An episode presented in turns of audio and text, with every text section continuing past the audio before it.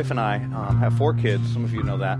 And our oldest is eight. Our youngest is two years old. And we were talking about this week the difference between the two year old and the eight year old. And it got me thinking about how in the world did my eight year old move from that stage of the baby diapers. And, you know, they, she thought I was awesome just because I'd pick her up above my head. Like, that's all I had to do. And she thought I was super cool. And now she's at this stage where she wants to talk about, like, how do you make friends? And she's learning stuff at school that I've forgotten or probably never learned. And, uh, She's got, asking me questions about why God made things certain way, why the world is the way that it is. And I'm thinking, you're talking about wanting to make friends. What happened to when you would sit down next to another kid, you wouldn't talk for an hour, but somehow you were friends? They play with blocks and they were wearing diapers and they're louder and they're messier at that stage, but they seem to be easier to me. And what happened was she moved from one stage to the next. She moved to the next stage. She's now in elementary school and she's at that stage of life. And eventually, She'll go from the elementary stage to junior high, from junior high to high school, and after high school, she'll probably either go to college or get a job or do something along those lines. And, and then eventually she'll be 50. She'll want to get married and have kids someday. And it'll be then, like, continually there's stages. And some of you have kids that are at different stages. They're already driving the car, or they're already out of the house, or maybe they're married, or maybe they have kids, and you're thinking about the next stage for you. It's natural to always be thinking about the next stage. When you're in junior high, it's natural to think about what is high school like? When you're in high school, it's natural to wonder, what's next after this? Am I going to go in the military? Am I going to get a job? Am I going to go to college? What, what's next? Then after that, what's next after that? And when you're single, oftentimes, those of you who don't have the, the calling to be single, you think, what's, what, what's this going to be like to be married? And then once you're married, what's going to be like when we have kids? Once you have kids, what's going to be like when they have kids? There's always the next stage. And it's natural to think about the next stage. And the same thing is true for us spiritually. See, a lot of us don't think about the fact that there are stages in our spiritual growth. There's a next step. See, when you're born into the kingdom of God, you're a baby. You're born again. Jesus talks about that in John chapter 3. He's talking to the teacher of Israel, and he's explaining to him if you want to have a relationship with God, you have to be born again. And when you're born, when you accept Jesus Christ as your Lord and Savior, you place your faith in Jesus, now you're a baby in Christ. But what happens for many people is they stay at that stage for a long time. And, and it would be weird for us to see a 20 year old man or a 30 year old man wearing a diaper and drinking out of a bottle. But sometimes we meet believers in Jesus Christ that that's essentially, they've been Christian for 20 years, they've been a Christian for 30 years. They're still babies in Christ. And you don't see it because they're drinking a bottle or wearing a diaper, thank you for the cue. That is awesome. Um, but we don't see it because of that. We don't see it because they're wearing a diaper or drinking out of a bottle. You know what we see is we see people that can't feed themselves. We see people that uh, throw a fit when they don't get their way. Uh, we see that people can't handle difficult circumstances, difficult situations with any level of spiritual maturity. They're babes in Christ. That's not how it's supposed to be. We're supposed to progress in our faith. We see that all throughout the scriptures. Uh, we see Paul tell his protege, Timothy, he calls him his son in the faith. In 1 Timothy chapter 4, he gives him some spiritual exhortations. Read the scriptures aloud amongst the people. Don't let them look down on you because of your youth. And he gives multiple exhortations. And then he says this in chapter 4, verse 15 Be diligent in these matters, all the things he just told them. Give yourselves wholly to them so that everyone may see your progress. So there's a progress, and you can actually see the progress. He's not wearing a diaper and drinking a bottle anymore. He's dealing with things in a different way. You see some changes in him. This guy's a pastor. You see, Paul say it to a group of believers that we're going to talk about today in Ephesus as the church has matured and gotten older. In Ephesians chapter 4, he says this to them. He says, Then you will no longer be infants. He's giving them some exhortations as well. You'll no longer be infants, tossed back and forth by the waves and blown here and there by every wind of teaching, and by the cunning and craftiness of men and their deceitful scheming. Don't buy everything that comes along. Instead, seeking the truth in love, we will in all things grow up into Him who is the head, that is Christ. So you're supposed to be a spiritual growth process. We're supposed to move from one stage to the next stage. The author of Hebrews says it like this. He's, he's basically saying to them, You're not growing up. You're, you're not changing like you're supposed to change. In Hebrews chapter 5, he says this In fact, though by this time you ought to be teachers, you need someone to teach you. You still need to be taught. You still need someone else to feed you the elementary truths of God's Word all over again. You need milk, not solid food. A few verses later, in Hebrews chapter 6 and verse 1, he says, Therefore, let us leave the elementary teachings. We're supposed to move to the next stage about Christ and go on to maturity. You're supposed to move from one thing that you're at to the next stage. And so I just ask you this today what's next for you? I realize we have a diverse audience. Some of you have been Christians for weeks, some of you have been Christians for years. Some of you aren't Christians yet. What's next for you? Your next step might be your first step, placing your faith in Jesus Christ. Let today be that day. Your next step might be something else for one of you. What is the next step for you? See, it doesn't just happen. We can think with our kids. We see them in a little diaper and they're two years old or whatever, and, and we think that just somehow they ended up with the car and they're driving away. What happened? And it seems like it went by really quick, but there were a bunch of intentional steps between that phase and the one they're now in. There was feeding them meals, probably three times a day if they're like my kids, snacks in between. There was probably a lot of life lessons how to brush their teeth to how to balance a checkbook. They helped them move from one stage to the next. And today we're going to talk about three must haves, things that we must have if we're going to move from one stage to the next spiritually. So we'll ask ourselves the question, what's next? And we're going to look at it in a passage of Scripture in Acts chapter 18. Go ahead and grab your Bibles and turn with me to Acts chapter 18. We're going to look at two different scenes here, two different stories of people that were ready to take the next step spiritually. Acts chapter 18, and we're going to be beginning reading in verse 24. So if you have a copy of the scriptures, you can look there. We left off last week in verse 11, and so it could seem like we're just skipping this stuff in between. Let me tell you what it is that's there. In verses 12 through 17 in Acts chapter 18 is really just proving the promise that God had made to Paul in Corinth. Remember, he promised him three things that I'll be with you. There's many people in this city, but he also promised him a specific thing for that time that he wouldn't be hurt while he was in Corinth. And Paul goes on trial before a guy that's really famous at that time, Gallio, and he steps up before him and he doesn't get hurt. There's another guy who gets beaten up, which is an interesting part of the story, and you can read that, but it's not Paul. So Paul was protected. God kept his promise to Paul. Um, then verses 18 through 23 really read like a travel log. And what Luke's doing here is he's getting Paul and Aquila and Priscilla to the main town that's going to be the third missionary journey, home base, Ephesus. And so what we're doing is we're trying to get to Ephesus through that, and he tells us some of the things that happen there. And one of the things Paul does is he goes back to the churches in the second missionary journey, and he strengthens the believers there. So he didn't just evangelize these churches and start them up, but then he helps feed them, grow them, help them take the next step.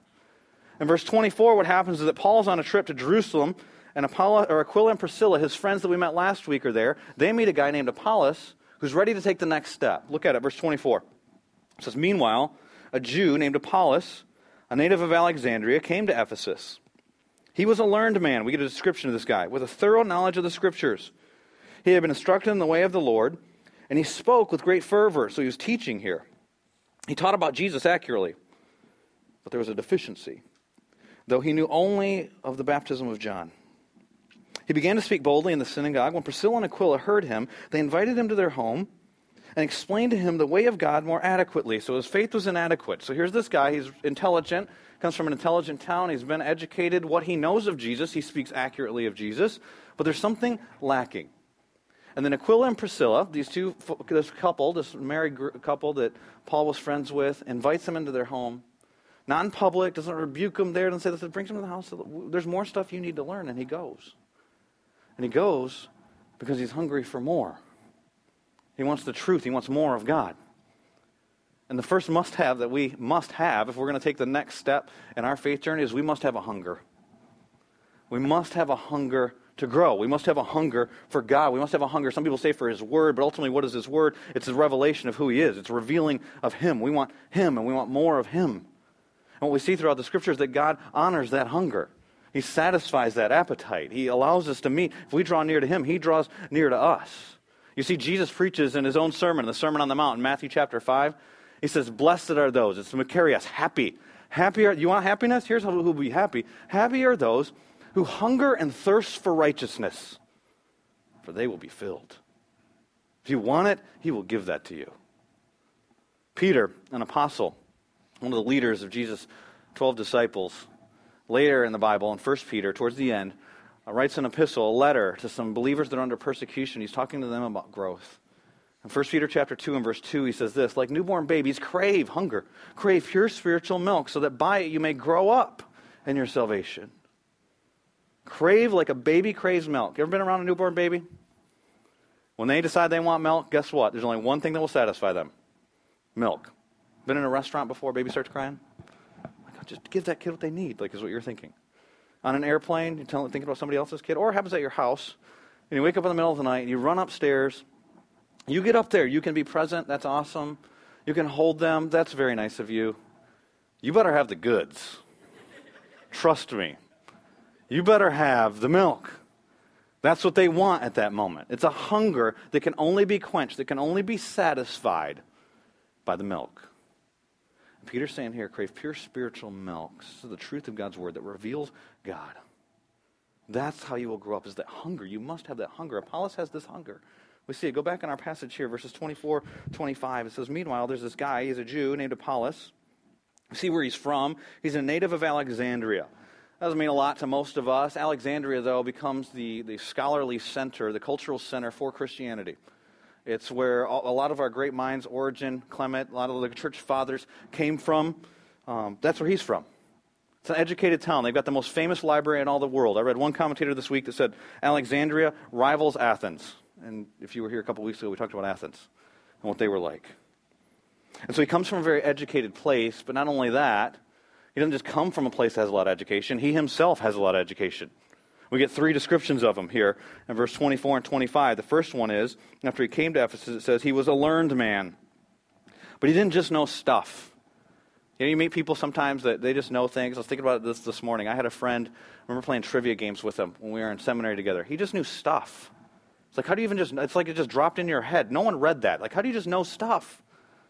This guy didn't just know stuff. He knew the most important stuff. He knew the scriptures. It says he was a learned man with a thorough knowledge of the book of life, of the scriptures. And then it says the next thing that he had been instructed the way of the Lord, and he spoke with great fervor. And so he didn't just have knowledge, but he had passion, is the second thing we see. The word for fervor is to boil from within. It's that you're hot about something. So it's not just that he knew the scriptures, the scriptures changed him, it moved. He wasn't just teaching like write some stuff down on the chalkboard, it'd be good for you to remember some of this stuff. Was this is this is the most important stuff you can possibly know.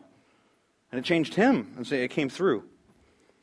And he taught about Jesus accurately. And so what he knew about Jesus, he taught accurately. But what we see is that what he knew about Jesus was inadequate. The very next phrase. Though he only knew the baptism of John.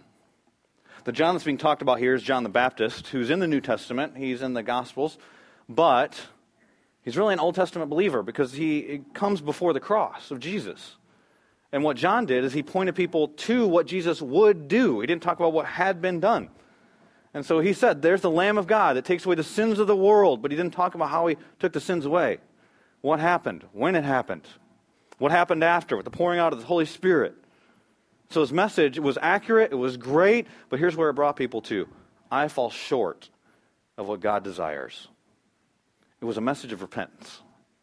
And that's a great place to be. You've got to come to that place, but it's not enough all by itself just to realize that you're not good enough for God. And that's what Apollos do, and that's what he was preaching fervently, and that's what he was preaching accurately. And then these people come, Aquila and Priscilla. This kind couple, they're tent makers. We learned about them last week. They're friends with the Apostle Paul. They know more about Jesus than Apollos does. And so they invite Apollos into his, their home, and he goes. And why does he go? Because that very fervor, that passion, is the thing that boils within him and gives him a hunger for God. He's tasted some, he wants more. He's hungry. Have you ever been hungry for a certain thing? You talk about babies craving milk. You ever get hungry for something? You get a craving for a certain thing, and you want something, or you feel those hunger pains. Maybe you wake up. Maybe you woke up this morning, you felt hungry, or you, you just maybe you skip lunch one day, and you're going, well, "I need to eat." Like there's, I need to eat. Or you smell something, your nose draws you in, and you want that thing. I think we all know hunger to some degree. I think about my kids with that. None of them are babies, so the craving uh, milk like they did at that time is not what they do. But they always want food. They walk, they're like little birds that walk around with their mouth open. You could just drop stuff in the way that they They'll, we'll eat a meal and they'll ask for a snack like five minutes later. I don't know if any of you parents have that experience or not, but they, they eat all kinds of stuff. And you see it if you ever clean out the van that we drive. We drive a minivan. One of the amazing things about our minivan is the seats fold down in the back. And so I'll fold the seats down in the back, and it's like, wow, where did all this stuff come from? And there's just treasure everywhere. Now, it's all garbage, actually. But I go to pick it up, and I'll find little candy wrappers, and st- uh, I'll remember our life experiences together in that van by cleaning it out. But I've actually pulled out of there before sandwiches. If I'm going to be real candid with you, I pulled out sandwiches. I didn't know what they were because they were black. But I pulled out sandwiches and look at them. They've had one bite in them. Now, I've seen grilled cheese before in there. They have like one bite out of it. I'm like, you're saying you're hungry all the time. You got a whole sandwich here with like one bite out of it. Here's something interesting. I've never found a candy wrapper that only had one bite out of it. It's the way that it is. You know why they're hungry right after a meal? Because they didn't eat the meal. They want the snacks. And I started thinking about that this week. And the way my kids eat physically is a lot like how a lot of us eat spiritually. Because we satiate our appetite, we fill ourselves up with little snacks. And sometimes it's sinful stuff. Sometimes it's things we have a longing for God, a desire for God, and we fill that gap with other things, with our idols. We've talked about that before. Sometimes it's not sinful stuff. Sometimes it's just distraction. It's like it's like eating. Uh, you remember those little twists you can get at Taco Bell? It's fried nothingness, cinnamon twist. It's like eating that or eating cotton candy. It's like just there's nothing there. There's nothing really. It's not. I guess it's bad, but it's just kind of blah. And we fill our I appetites up with that spiritually sometimes. We distract ourselves with things that just waste our time. Sometimes we fill ourselves up with just little snacks, spiritual snacks. Like it'd be like eating yogurt or a banana or something. It's not bad for you, but it's not, that's not enough. And so we'll listen to somebody else's thoughts about God. And We'll hear about their relationship, whether it's from their blog or some little blip on the radio, or maybe it's just you only eat once a week. You come here for the things I'm going to teach you right now. Do you know what happened if my kids only ate snacks? They'd be malnourished. They might be um, emaciated. They would definitely not be healthy. It'd be really hard to move from one stage to the next with that basic thing not covered. But that's what a lot of us do spiritually. And, and we wonder, why don't we hunger? Why don't we want Him? It's because we fill ourselves up with either junk or little bites, just enough to get by, just enough so that we continue to sustain ourselves, but we never learn the real meal. See, what we have to do with our kids is we have to teach them this is the, this is the feast. This is, it's the meal. That, that's where you get the meat. That's where you get the potatoes. That's where you eat your vegetables. And, and I know you want yogurt later, and I know you want a banana or some sugary thing and, and all that, but, but I've got to teach you to enjoy this. See, we read that verse earlier, 1 Peter chapter 2 and verse 2. And I'll read you that verse again, but I want you to get the next verse. 1 Peter chapter 2, verse 2 says, like, like newborn babies, crave pure spiritual milk, so that by it you may grow up in your salvation. Now, how does that happen? Verse 3. Now that you've tasted that the Lord is good. Psalm 34 8, taste and see that the Lord is good. You have to experience the feast. You have to realize how good the meal is. And then you won't be satisfied. It's great to get a blog idea or something from the radio or a verse a day kind of idea, devotional thoughts that are out there. Great to hear a message, but that's not enough. You, need it yourself. See, that's an experiential statement. 1 Peter chapter 2, verse 3, Psalm 34, 8, that you have to experience it. Have you ever been in the scriptures before and, and you realize God's speaking to you? It's like the, the words come off the page. And it's not just that you're remembering a story from a long time ago. It's not just that you're learning facts that'd be good to pop in your head for whatever reason. But it's like that stuff that was written down a couple thousand years ago is speaking directly into what's happening in your life at that moment. And you realize at that moment you're connecting with God. That's what it is to taste and see that He is good. That's what it is to have the feast. And once you have that, it develops a hunger in you for more. That's how you begin to crave it. You develop a taste for Him.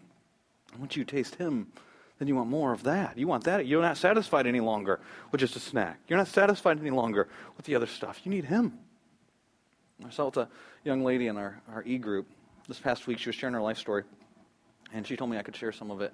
And what happened essentially with her is she grew up in a, a home. The way she described it was they did church. We would do church. Lived in this small town. They'd go to church afterwards. They'd talk about what church was like, and they critique church, and they'd talk about the things that were happening and the people that were there.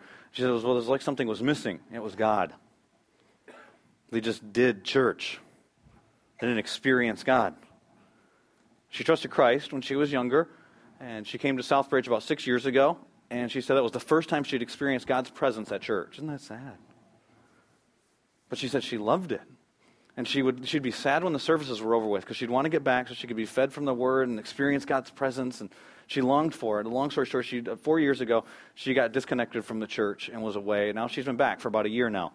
And she was telling us as a group how she's back at that place where she's just longing for more of Jesus. She wants Christ, but she feels inadequate. She feels like she doesn't know enough. She begins crying as she's telling us about these desires and these inadequacies.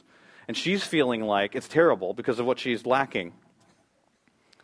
And I don't know what the rest of the group was feeling, but I almost felt envious of her because I saw the passion of her hunger for God. So it wasn't about the, how many facts she knew and all that other stuff. It was, I want him. She had tasted him, and then he was gone, and then she wanted more. Didn't want to play church, didn't want to just do Christianity. She wanted him. It's a hunger. That's where Apollos is at. That's why he goes to this home. That's why he is so teachable. It's the very thing that moves him to the next must have that we see. Is he, we must have a hunger, but then we see we also must have a humility. See, what he does is he goes to this home of Aquila and Priscilla, verse 26. He began to speak boldly in the synagogue. Then, when Priscilla and Aquila heard him, they heard that something was lacking. So apparently, they came up to him after he was done speaking. And They invited him to their home and explained to him the way of God more adequately. And he goes and he listens. Remember what we just were told about this guy in the verse before. Comes from Alexandria, educated place. He's a learned man. He's probably got a degree. The main degree is then to be philosophy or rhetoric. He's probably uh, a speaker. He's probably gotten his degree in rhetoric. He's a passionate speaker. He knows the scriptures, the thing he knows about Jesus, he knows accurately. And Aquila and Priscilla come to him. Now, think about who Aquila and Priscilla are. We met them last week. They're tent makers. They don't have a degree, they run a business. They're not scholars in the scriptures, they're regular folks. They're not the speakers, they were there attending. They're not Paul, they're friends with Paul. Paul's the guy with the pedigree, Paul's the guy with the degrees. Think about what this guy could have done. He could have been like, uh, Did you just hear me back there? I, I was the one speaking with passion. I was the one that everybody was listening to. I was the one teaching the scriptures accurately. I'm the one. Has, where, excuse me. Where did you get your degree? Oh, you're a tent maker. Okay, and you wanted to tell me about what? Who? How? Who, you? Oh, you're friends with the guy who knows a lot of stuff. Okay, but he doesn't do that. He goes. He goes into their home, and he humbly receives the word from them because they knew things about Jesus he didn't know, and he wanted Jesus and he was humble enough to be teachable. You see, pride is one of the greatest obstacles to any spiritual growth. You want something to stop you from going to the next step, if something to stop you from going to the next phase, pride will be a great thing to stop you. I don't think Satan, it was his sin. You don't think that's the thing that he wants to use in your life to stop you from growing? To get you to the place where you think, well, they can't, only certain people can teach me only certain folks with this type of background, or they've been a Christian longer than me, or you, come, you got to come up with whatever your scenario is, or you think you've arrived at some level. Then you, you miss it. Then you're stuck. You will not go to the next step while you're proud. And here we see Apollos. He, he wasn't proud. You ever been at that stage where you feel like you, you, you got this thing figured out, like you know stuff? Isn't that foolish? Those of you who are past that stage, isn't that silly? I remember a time when I first started seminary. I thought I knew everything they were teaching me, to be real honest with you. I got there and I was like, oh, this is a lot of this is review. I understand. I've read these books, I've heard this stuff. Um, for the first couple years, I kind of cruised through in that way, just kind of with that mentality. And I remember uh, going back to the professor that I had, the very first professor I had, first class, and sitting in his office. He had become a mentor at that point, and saying to him, as an older guy, Howard Hendricks, some of you know who he is, he passed away, but uh, bald head, a little bit of gray hair on him, uh, lots of life experience. And I'm sitting in his office, and I'm telling him, um, You had some required reading in that first class. He said, Yeah. I said, I didn't do that reading. And then we started talking through some of that. And then uh, I said, Let me tell you why I didn't do the reading. I didn't do the reading because I thought when you assigned it, I already know that stuff. I don't I don't need that. I'm not going to spend my time on stuff I already know. And you know what he said to me at that point? Something that it meant so much because of his life experience. He said, Scott, I'm so glad that you're telling me this now and not coming back to me years from now. He began to tell me about people that that's what happens in their life. And do you know why he was telling me that? Because it's great to learn a lesson of pride, because then you can move past it. And some of you remember what it's like to be at a stage of life where you thought you had all the answers. Maybe you told your parents that or whatever it was. And then you start to realize what you don't know. And that can be, that in itself is humbling. To realize how much we have to grow. See, pride is the thing that stops us from seeing our need for growth. All throughout the scripture, it's filled with people that don't grow, that don't even connect with God. Some people, they go to hell because they're proud.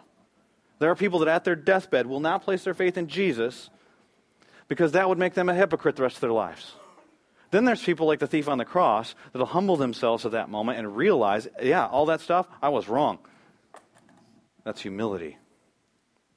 Jesus rebukes it, the church of Laodicea, in Revelation chapter 3 and verse 17, when he's talking to those folks, they thought they were self sufficient. He says, You say, I'm rich, I've acquired wealth, I do not need a thing. But do you not realize? No, they didn't, because they were proud. You're wretched, pitiful, poor, blind, naked. They made fine clothes. They didn't realize their humility before God. They had a lot of money. They didn't realize their need. See, what happens when we're proud is we don't even see our own needs. You hear a sermon and you think, that's a great message, and I know somebody who needs to hear it. And we never look at us. That's pride. It's an obstacle to growth. If you want to grow, you must have a humility before the Lord, a willingness to be teachable. And it doesn't matter who it's coming from. Where it's, if God wants to reveal himself to you, you want, you want him. It doesn't matter where it's coming from. You hunger for him. And there's a humility before him. And that's what Apollos had. And then you see what happens after that. Then God starts to really use this guy. Verses 27 and 28, it says, When Apollos wanted to go to Achaia, the brothers, and now he's got the whole church with him. They're in this thing together. And some of you heard the message last week. Some of you were even moved by the message last week. Did you do anything about it? You realize you need other people. And Apollos, he had these other people, and God uses again these other people, Aquila and Priscilla. The kind of background type people, but God continues to use them. It says when Apollos wanted to go to Achaia, the brothers encouraged him and wrote to the disciples there to welcome him. On arriving, he was a great help to those who by grace had believed, and so he goes back, he goes back to Corinth. And he encourages the believers there, and they begin to grow. And then look what he does next. He says, For he vigorously refuted the Jews. And so God uses his background in the scriptures. He refuted the Jews in public debate, proving this from the scriptures that Jesus was the Christ. And so they didn't not believe because they didn't have the evidence. They didn't believe, many of them, because they were proud. Some of you, that's why you haven't placed your faith in Jesus Christ. Because you're proud. And we can talk about how it manifests itself in a bunch of different ways. But until you humble yourself before Jesus and acknowledge your need for Him, that you can't do this, you cannot figure it out on your own, that you need Jesus Christ, you're stuck. And you can have these first two that we've talked about, though hunger for God and a humility before God. If you don't have the third one, the last one that we're going to talk about, then you've got nothing. And what happens next is that Paul comes back. He's from this trip that he had to Jerusalem, and chapter 19, verse 1 is really the beginning of his third missionary journey, the last missionary journey in the book of Acts. We've covered the first and the second already. Now we're on the third. And the third one, he comes into this town, Ephesus, where Apollos has just left. And he meets some guys that are called disciples. And in verse 7 of chapter 19, we see there are about 12 of them. It doesn't say who they're disciples of. Before I read this, let me tell you this. To be called a disciple in the Bible doesn't mean you're a believer in Jesus Christ. You can be a disciple of a lot of different people. The word disciple just means a learner. Now, if you're a follower of Jesus Christ, you have to be a learner of Jesus Christ, but you can be a disciple and not be a follower. Scholars debate about whether the guys I'm about to read to you are Christians or are not Christians. Some people say they're Old Testament redeemed saints. Some people say that they're not believers. They're just followers of John the Baptist. To be honest with you, I don't know. I think that they're followers of John the Baptist and that's it. Probably Old Testament redeemed people. But I don't know. And you'll get about half scholars to say one, half scholars to say the other. That's not the most important thing, so don't get hung up on that. The most important thing is what they say in this passage. And look at what it is. While Apollos was at Corinth, verse 1, Paul took the road through the interior and arrived at Ephesus. There he found some disciples. And verse 2, and he asked them, Did you receive the Holy Spirit when you believed? They answered, No, we have not even heard that there is a Holy Spirit. huh. Well, that's classic, isn't it? And that, that's kind of a statement we could write down and just kind of keep. You could keep that as a life verse, by the way. It's not the type of verse that most people pick as a life verse, but that'd be a great life verse. Because most of us, we're really cool with the Father. We, our Father who art in heaven, we pray to Him, we talk about Him. Jesus is great, and we sing about Jesus. He died for our sins. He's our Redeemer. He's our friend. He's our Savior. He's our Lord. The Spirit freaks most of us out a little bit, if we're honest. I mean, some people even call Him the Holy Ghost. I don't like ghosts. I don't care if they're holy.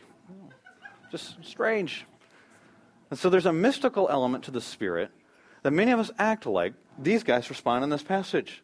Oh, what a Holy Spirit. What are you talking? Practically speaking, we might have heard of the, these guys heard of the Holy Spirit, okay? They're disciples, it says in the passage. It doesn't matter who they're disciples of. In verse 4, we find out it's John the Baptist, but they've heard of the Holy Spirit. He's in verse 2 of the Bible.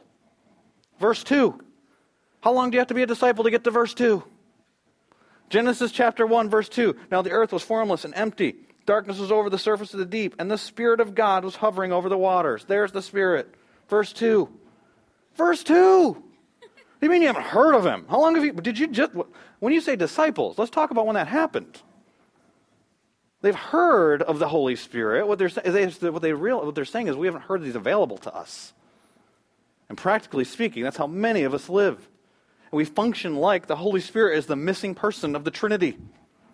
You know what happens when somebody's missing? People panic. I read a story this week about a five year old boy that went missing. He had an 11 year old sister, and his parents couldn't find him in their house about 8 o'clock at night. They freaked out. They called the police. That's what you do, right? The police start searching for him. They had sniffing dogs looking for this kid, helicopters out looking for this kid. They had, uh, I think it was 12 police officers on foot that were out looking for this kid. They found him later sleeping under a sleeping bag inside their house. And that's how it is with the Holy Spirit. He's here, He's been made available to us. But as the American church, many of us should be on a search mission. Where, is he functioning anywhere? Because you look at the text, Paul says to these guys, he meets these guys, they're disciples, and then verse 2 says, and he asks them, Did you receive the Holy Spirit when you believed? Apparently, they're having a conversation about spiritual things, and Paul senses something's lacking. Why do you ask this? You don't just ask this question. You don't just, well, how many people have you met today and you said, Hi, how are you? Did you have the Holy Spirit? That's not, that, even for a guy like Paul. You don't just say that stuff. There's a reason he's asking the question. Something's inadequate about these folks. Something's missing. Something's lacking. And so he asks this question Do you have the Holy Spirit? When you, when you believed, verse 2, uh, do you have the Holy Spirit at that point? Like, what, what's going on with you? Because he sensed something was missing. If Paul came to us and started talking to us, do you think he might ask some of us the same question? If he looked at the church in America, do you think that he'd, he'd ask, do, they have the Holy Spirit? Do you think about what the Holy Spirit does? The Holy Spirit convicts of sin. The Holy Spirit comforts us in times of distress. The Holy Spirit interprets our prayers for us to the Father. The Holy Spirit guides us. Under times of persecution, which few of us face, He reminds us of the things that God's taught us. He counsels us. He gives us power to obey God's commands. Do you think he, that Paul would come to us and say, Do you guys have the Holy Spirit? I was reading an article this week described the, the American church and the state that we're in. It was called The Scandal of the Evangelical Conscience. Remember, the Holy Spirit convicts of sin. I want to read you a quote from this article, a guy named Ron Sider, if you want to Google it, and look it up yourself. He's, he's citing some Gallup polls and some Barna polls, which are Christian statistician pollsters, and he says this Gallup and Barna's polls demonstrate that evangelical Christians are as likely to embrace lifestyles every bit as hedonistic, a pursuit of pleasure, materialistic, self centered, and sexually immoral as the world in general. Then he goes on to state not only are those things true about us, but in these categories, he says divorce is more common among born again Christians than in the general American population. So we've now moved to the place where it's more common. Marriage is supposed to be a picture of the gospel, right? It's more common for people who identify with the gospel to break off that relationship than it is people who don't identify with the gospel. It says only 6% of evangelicals tithe. That is, you know, baseline financial commandment in Scripture, the minimum level of obedience. 94%. Don't pay attention to that. It says this white evangelicals, so specific here, are the most likely to object to neighbors of another race.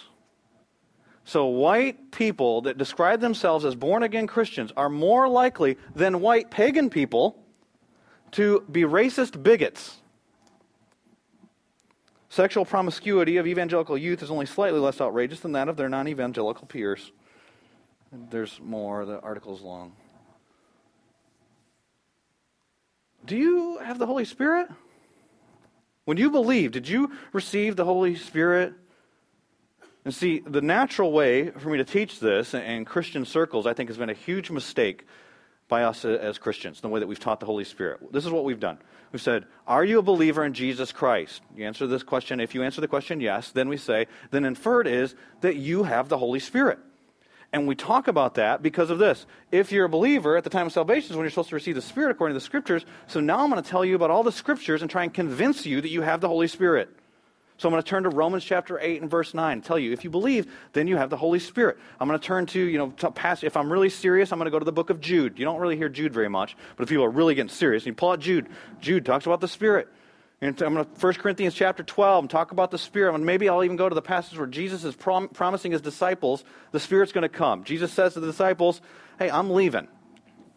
But this is going to be good for you. Sounds like he's breaking up with them to me. You ever been dumped before? This is really best for both of us. Really? Because I feel like you just punched me in the stomach.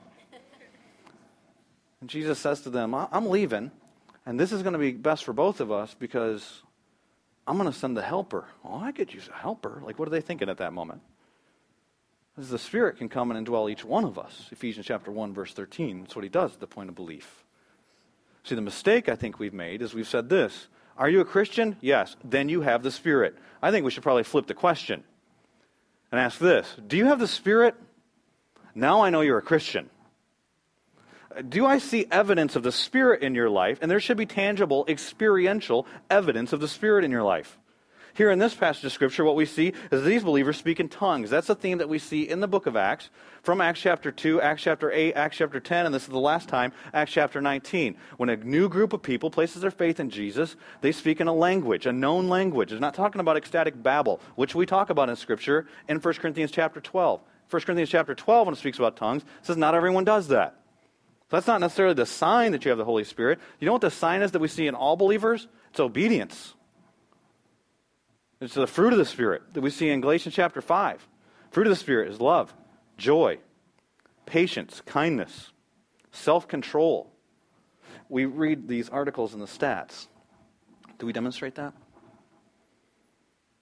You know, unity is one of the things that we see as a product of the Spirit one Spirit, one Lord, one baptism. And we're known amongst non believers for arguing with each other. So, do you think Paul would ask, do you, do you have the Spirit? See, the issue wasn't for these guys. They hadn't heard of the Spirit. We, didn't, we haven't experienced the Spirit. They only knew the baptism of John. John the Baptist pointed to the Spirit coming. Luke chapter 3, verse 16, John taught about the Spirit. The Spirit would come when the Messiah came. They didn't know that Jesus had come. They didn't know that Jesus had paid for their sins on the cross. They didn't know that Jesus became their sin so they could be reconciled with God. They didn't know the Spirit had been poured out in Pentecost in Acts chapter 2. See, what we should be teaching is this Do you have the Spirit? Oh, then you have Christ. Romans chapter 8 and verse 9. Then we go there. Romans chapter 8 and verse 9, I'll read it to you. It says, You, however, are controlled not by the sinful nature. Oh, so this is how we know. But by the Spirit. The Spirit of God lives in you, and if anyone does not have the Spirit of Christ, he doesn't belong to Christ. So let me tell you this if you don't have the Spirit, guess what that means? It Doesn't matter you think you prayed some magical words one day. Do you have the Spirit? Now we know you're a Christian. Then we can go to 1 Corinthians chapter 12, verse 13. If we are all baptized by one Spirit in one body, whether Jews or Greeks, slave or free, all people of every education, of every race, of all times, if you receive Jesus Christ and you've been baptized in the Spirit, these are the men who divided you. Or no, I'm sorry, wrong verse. Uh, and we're, we're all given to drink of one Spirit. We all experience the same Spirit. It's that Ephesians verse I mentioned. One Spirit, one Lord, one baptism. And we're being serious today. So Jude, Jude says this. They said to you, in the last times there will be scoffers who will follow their own ungodly desires. These are people who don't have the Spirit. These are men who divide you, who follow mere natural instincts and do not have the Spirit. These are people who do what they want to do. One of the ways you characterize them is they're divisive. Are you divisive? There's an evidence you don't have the Spirit. And we see that all throughout Christianity fighting with each other, slamming each other in public, in front of non believers, having talks that should be home talks, house talks. You want to confront someone, call them. And put it on your blog or your Facebook or reach out. Do you care for them? Because they're a brother or sister in Christ, right? It's an evidence we don't have the spirit. You're divisive. You say, well, I'm not divisive. I just have the gift of criticism. It's called constructive criticism when it's positive. You know what that means? That means you're building something, constructing something. And many people, they're just tearing stuff down. Are you building unity? That's an evidence of the Spirit. And many of us, we don't, we don't have the Spirit. Or there's some of us that are believers. We quench the Spirit. We grieve the Spirit. We don't allow Him to work in our lives, and we function practically like these guys. Maybe you've placed your faith in Jesus. You're a genuine believer in Jesus. And maybe it's because you're scared of the Spirit. Maybe it's because you don't understand the Spirit. But you don't see the Spirit working in your life because you're quenching Him, you're grieving Him, and you're trying to live according to your own natural desires. You'll be disciplined for that, God tells us. If not, if you're not disciplined, you should be really scared. What happens for many of us is we've got like this almost a love hate relationship with the Spirit. We love the idea of how personal He is, but we're afraid of what He might do in our lives. And so he's personal. We like the personal aspect comforter, counselor, keeper, guide. There's all these things that are so personal. I had a friend tell me a story this week how personal the Spirit was in his life. It's Brad Altice. He's, he's on staff here. He's the director of our children's ministry, Bridge Kids. And uh, he was telling me about when he used to work at IBM. He was at a place one time, he was so discouraged. He called it depressed. He said, I was depressed. He said, I remember getting up one morning and praying to God, just encourage me today. Just bring encouragement. And he said it was to the point where he was almost begging God for encouragement. And he went to work, and there were moments where he knew that there were opportunities for people to encourage him. Could have said something about his work, could have said something about him, and they didn't. Nothing. And he came and he, served at the church that night. He did some things. Nothing. Not a word of encouragement all day. He got home. He felt almost disappointed in the Lord because he felt like I was so fervent in praying that I thought for sure you'd answer the prayer. He got up to go brush his teeth, turns the light on in his bathroom. He's got this huge mirror in his bathroom. And he says all over it, his daughter, Ashlyn, had written on his mirror all these things about how wonderful he is fun, great dad, like all these things, smart. All these things that were personal to him. So here's one of the things about the Spirit. He's so personal, he knows what you need better than you do. He doesn't always give you what you want, and he gives you exactly what you need. How much more to have his daughter than some guy that sits in a cubicle by him at IBM say exactly the things that he needed to hear at those moments of encouragement? Can you just imagine, too, the Spirit whispering to her as she's writing? He needs to hear this one. Write that one out. This one will mean a lot from you. Write this one. And right when he turns the light on, I want, I want him to see this one. The Spirit is so personal. We want that. We long for that as believers. But he's also powerful. And many of us are afraid of that.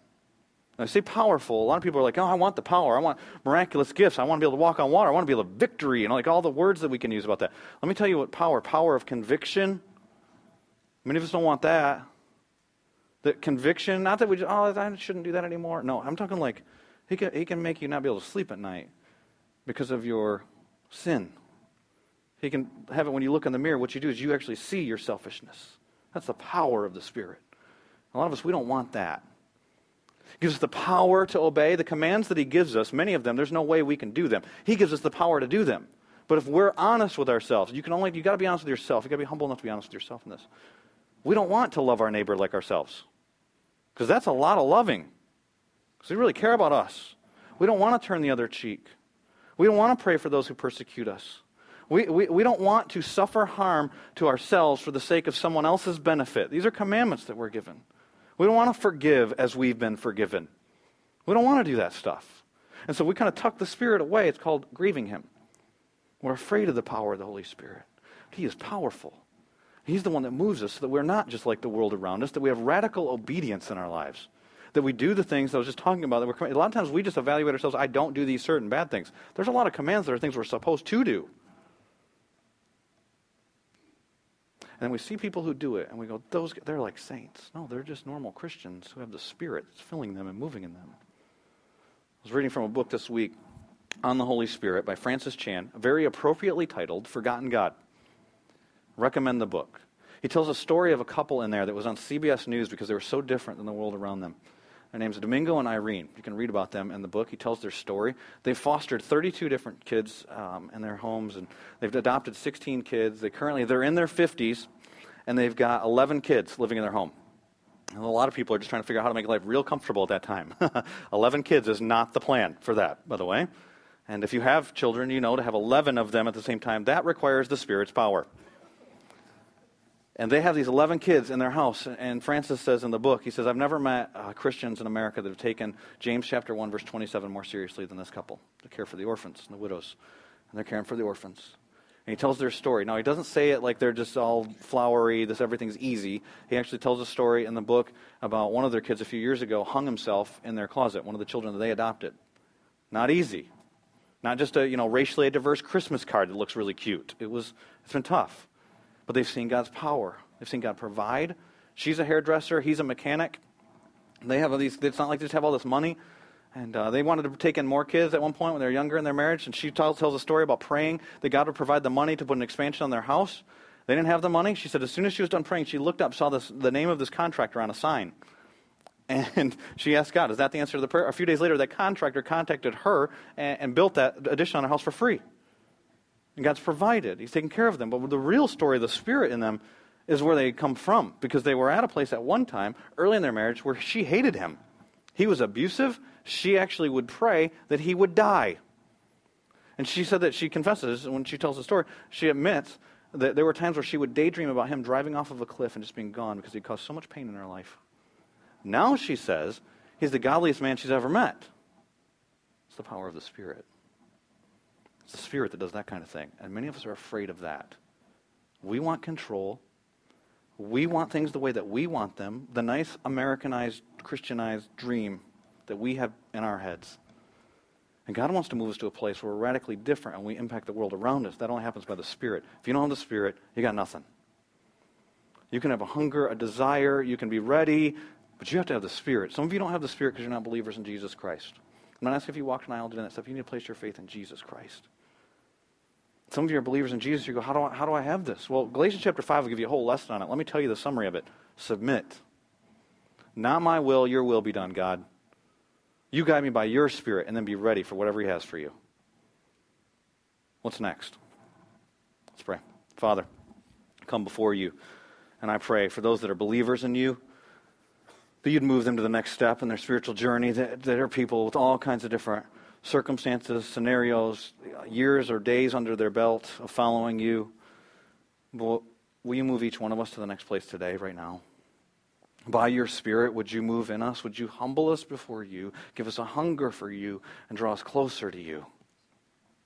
Father, if there are any here that have yet to place their faith in your Son, Jesus Christ, I pray right now at this moment they'd acknowledge their sin before you, they'd humble themselves before you that you'd place in them a longing of eternity that cannot be satisfied by anything other than you, and they would call out upon your Son, Jesus Christ, as their Savior right now. And if you want to place your faith in Jesus, then right now, in this moment, just say, I want Jesus Christ to be my Savior. Acknowledge your sin before God. Ask Jesus to be your Savior. And He'll give you the Spirit. Father, fill us with your Spirit today. In Jesus' name I pray. Amen.